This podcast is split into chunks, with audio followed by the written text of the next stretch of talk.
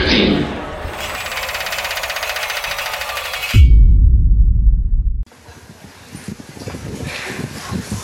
Can you hear me? Yeah.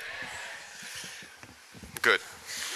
So, um, the story that I want to tell you um, is a story about naivety. It's about my naivety, but it's also about food, which I guess you're all here to listen to me talking about, and about politics. And um, it starts in the 1980s when I was uh, roughly 14, and um, my school, which was a progressive school in West Jerusalem, decided to organize a series of meetings between us kids and uh, Arab kids from, uh, from um, a neighboring area. Um, the, uh, the idea was to get, get to know each other and start trying some way to eliminate prejudice, to uh, bring hearts together, and all, all, in all, a very, very uh, positive initiative. Um, I, I, just have to make a little cl clarification. The, the, the, kids that we were going to meet are actually Israeli Arabs, and most of the Arabs, um, uh, the Palestinians that get attention in the media, are actually Palestinians from the West Bank and, and Gaza. So um, the, the Arab kids that we're gonna meet, we were going to meet were actually Israeli, fully, fully fledged Israeli citizens. And uh, even though they are uh, full Israeli citizens with all the rights, or almost all the rights, regrettably, um, they were very alien to us. They were very different. The Arabs and the Jews in Israel, the, the Israeli, uh, the Israeli, the Jews and the Arabs, they live very separate lives. Uh, they go to different schools, they live in different villages and towns, they, they speak a different language, although most Arabs actually speak Hebrew.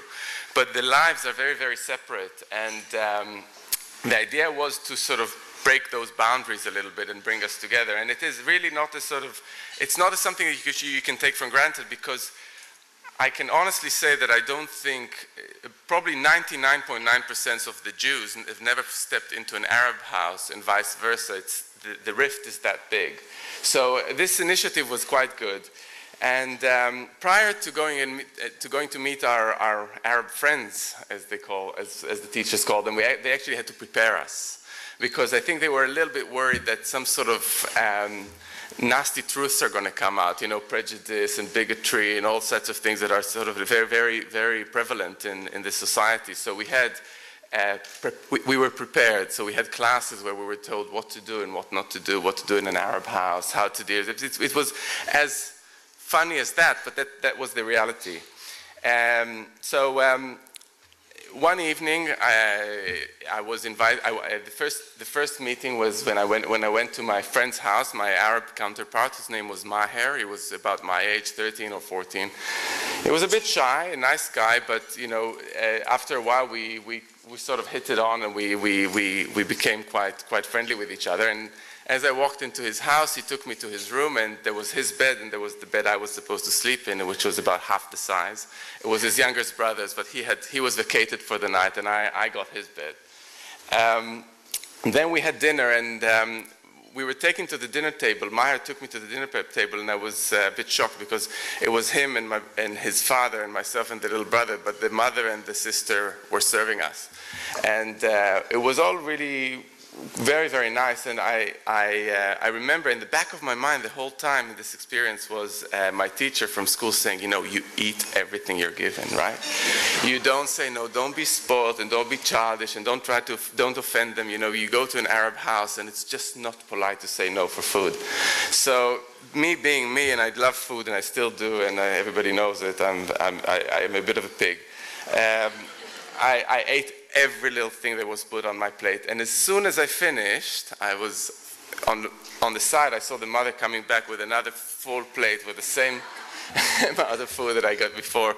And I really didn't have any problem finishing it. It was just wonderful uh, lamb meatballs and cucumber salad and all fresh and beautiful. And I finished that. And then as soon as I finished that, I was, you can imagine the rest of the story. So that, that, was, that was dinner. As, in, as soon as we finished dinner, we went to sit in the, in the in the living room and watch TV, my fa- his father, Maher, my friend, and myself. And again, we got wonderful sweets, baklavas of various sorts, and Arab coffee, big full glasses of Arab coffee. And I, I have to admit that this was really the first time I've actually had a coffee in my life. And not to, not to mention this sort of very strong syrupy Arab coffee with lots of sugar and the sediment on the bottom. And you know, I sort of went like that and had the whole thing, and it was I sort of like I got it, I got it out of the way, and then as soon as I finished that, she was back with some more. and um, now I just want you to imagine what it was like to go to bed. This tiny little thing, and I'm stuffed to the gills with food. I just couldn't move, and then enough caffeine in my blood to sort of send me to the moon and back. And so it was an awful, awful night. I couldn't, I couldn't close an eye, an eye for the whole evening. And uh, the next day, I was just a total wreck. You know, we had to go to the village, and he took me to all his favorite restaurants, but I couldn't eat a thing. I, I felt horrible, and and that was uh, that was uh, the end of the story. And just a little a little insight into what it's like to be part of a national project, you know, of reconciliation.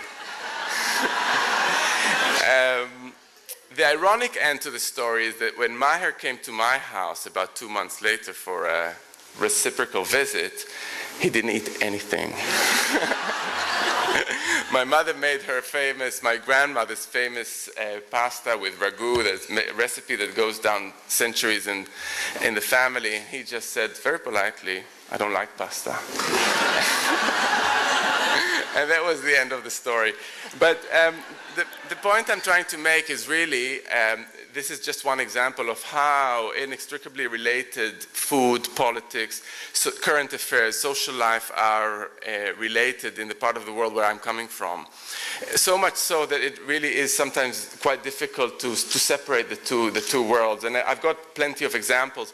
Um, all of you know what falafel is, but it can be quite a contentious thing. You know, falafel is actually an Egyptian dish or a snack that is spread all over the Levant over the years. And then come the Israelis and they've just appropriated it. They turned it into their own. You know, it's a national dish. And you may laugh, but for the Palestinian, it's actually a case of, uh, you know, culinary colonialism, because that's another thing that's being taken away from us.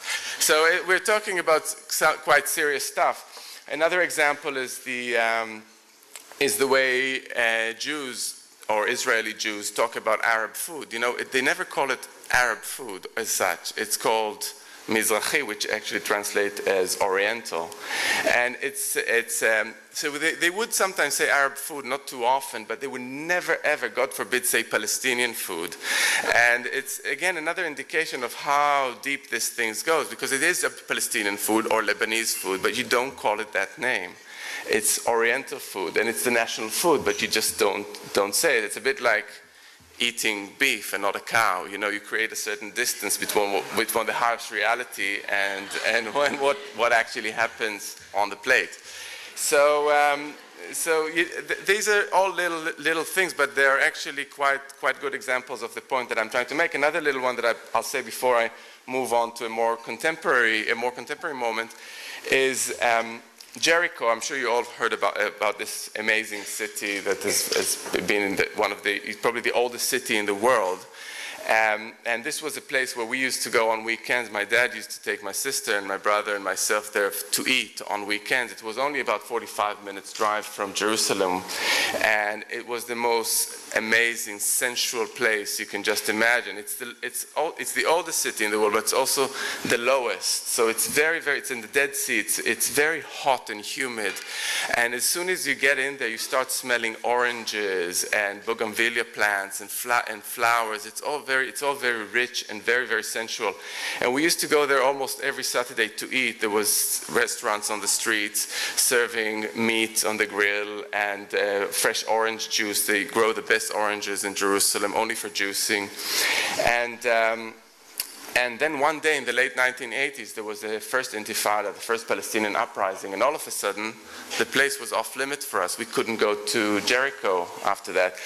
And uh, I haven't been since. And, and I, I, I, know in the grand scheme of things it's not a big deal, you know, it's, it's, uh, it's, it's one thing, it's one political development, but it just, uh, it's another way of showing how things sort of happen in this world where food and politics are so intricate. So in my world, Jericho was the place you go and eat good food and experience sort of that type of sensuality and all of a sudden it's, it's off the limit. You cannot go anymore. And, I, and that, that is something that goes on in my head quite a lot. Like, how can I replicate the experience? But it's, it's not available anymore. It's part of the Palestinian territory. It's not, it's not Israelis cannot go there anymore.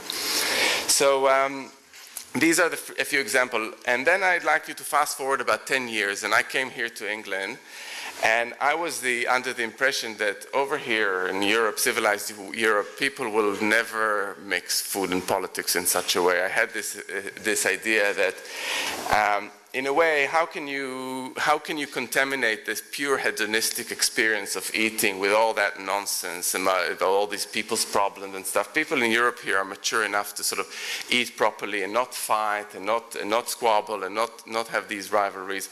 And for a while, I, um, I was I kept this impression intact, and then um, I set up on my culinary career uh, when I came to to, um, to to London in 1997. And I have to say that there actually were a few examples of food mixing up with politics that I sort of experienced over the years. First of all, I, I took a few courses at the Cordon Bleu and uh, a very famous cookery school, I'm sure you've all heard of it. And uh, this is probably the best place to see uh, a great example of French national chauvinism.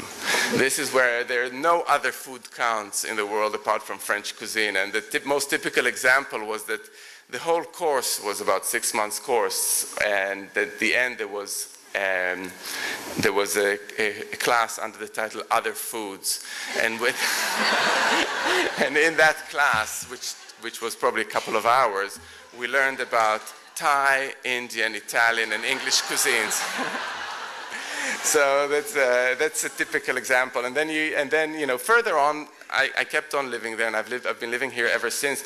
I have seen how uh, food and politics do, do mix in this country as well. I mean, um, obviously, there was the um, Michelin and chef wars. You know, everybody wants to win a Michelin star, and when you're in the restaurant business, it's big, big, big, big issues. You know, lives and deaths. It's, people are very, very serious about it. Uh, late, and then there is the issues of organic and fair trade, and all those elements where food and politics do get do get mixed up and combined. But going back to where I started, it's nothing like the life and death sort of experience that I, I always had in my in my uh, in my imagination from from growing up and as in my experience. And uh, and it, it just it just feels a, a, little bit sort of a take it or leave it type of politics. It's a middle class type of politics where things you can dwell on, you can talk about, you can you can add food to your other daily discussions, but actually it's not, it doesn't matter to people that much as much as, as what I've experienced until I, I arrived here.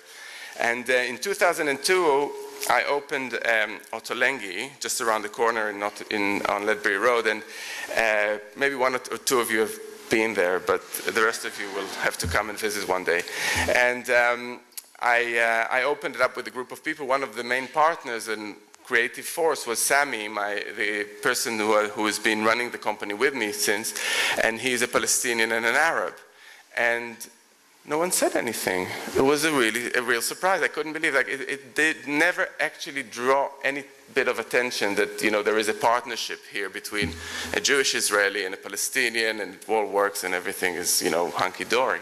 So uh, so it was actually quite a quite refreshing experience in a way because we Sami and I are great friends, and no one no one said anything about it, and it was it's quite nice.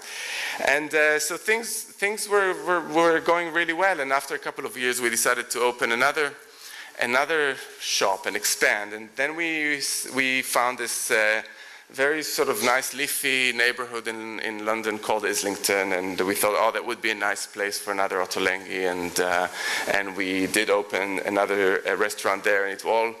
Uh, and it also did pretty well and um, was quite successful and got great reviews and everything was going well. And then uh, one day I was sitting, I think it was 2004 or 2005, I was sitting um, at the table in Islington and having dinner.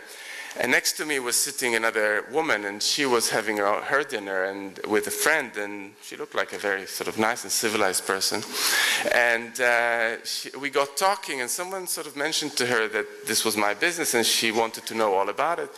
And then she asked me where I was for, from, and I said, "Well, I, am from Israel." And she, I could see that it was not good, and I, and she was she was not happy, and. Um, but you know, she sort of forgave me. And when she heard that another partner in the business is a Palestinian, she, her heart warmed up again, and she said, "Oh, that's lovely, and you know, it's really nice." And then she asked me a little bit more about the business, and I told her that when we just opened, we first, uh, my first shop was in Notting Hill. She wanted to know all about it. And when I said Notting Hill, I could see that now she was getting really upset and her sort of whole face clouded up and she was, she was really sort of seriously, seriously tormented by something. I couldn't tell what it was. And then um, I got this, and this is the reaction. I'd like to read it because I couldn't, I couldn't quite uh, make it as well as, as she did. She said, she, she go, uh, so she says to me, "You know, this is all really, really, really great. I'm, I'm telling you, it's just fantastic. The two of you working together in harmony. It's just, it's just great. I just can't believe, though, that from all the places in London, you had to open your first shop in Notting Hill." Then she looked me straight in the eye and she says. Did you know that this is now the heart of the Tory party? then she paused, she looked me again in the eye and says, Shame on you. And she stormed off. Thank you.